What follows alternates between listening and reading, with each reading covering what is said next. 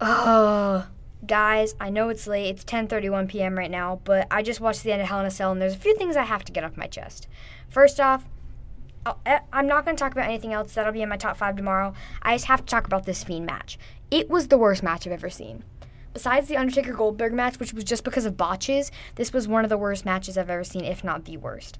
It was boring, not entertaining at all, and you guys know I love The Fiend. How many times have I gone on about The Fiend, how much I love his character and all that? And I was just really disappointed about how WWE Creative like went about this match. And it was like it didn't even make sense. Seth Rollins had a freaking emotional breakdown. He started crying after he'd hit the fiend with like nine, ten stomps, which was super boring. And then he just kept hitting him. And then he called for the bell, but Hell in a Cell matches are no disqualification, so it just didn't make sense. And then what what made me sorry, what made me really mad was after the match they like lifted up the cell and all this. What they should have done is they should have not called for the bell. He should have just called the stretchers out. He should have sat up in like an Undertaker like fashion. He should have attacked Seth Rollins, and then they could have had a nice, good ending in the ring. Whether the Fiend wins, I don't know.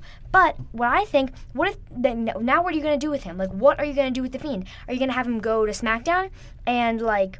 Are you gonna have him challenge Brock for the WWE title? Like I don't know. You can't have him have another Universal title match after this like bad, bad match. And I have a couple chants that the crowd were chanting. They were chanting AEW, refund, restart match, all this kind of stuff. And people were so mad on like Twitter, Instagram, all this stuff. It was terrible. It was so bad.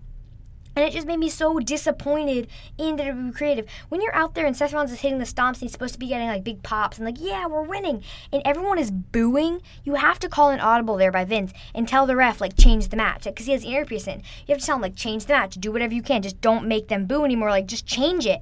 And they didn't, and that made me so frustrated. And I was just sitting there with my dad watching this thing, and like it's just so boring. Like you're just sitting there, he's hitting stomp, stomp, stomp, hits him with the sledgehammer. Oh god, he's dead, he's dead, he's dead. He runs out, he puts him on the stretcher, and then Seth Rollins starts freaking like fake bleeding out of his mouth. This made me so mad.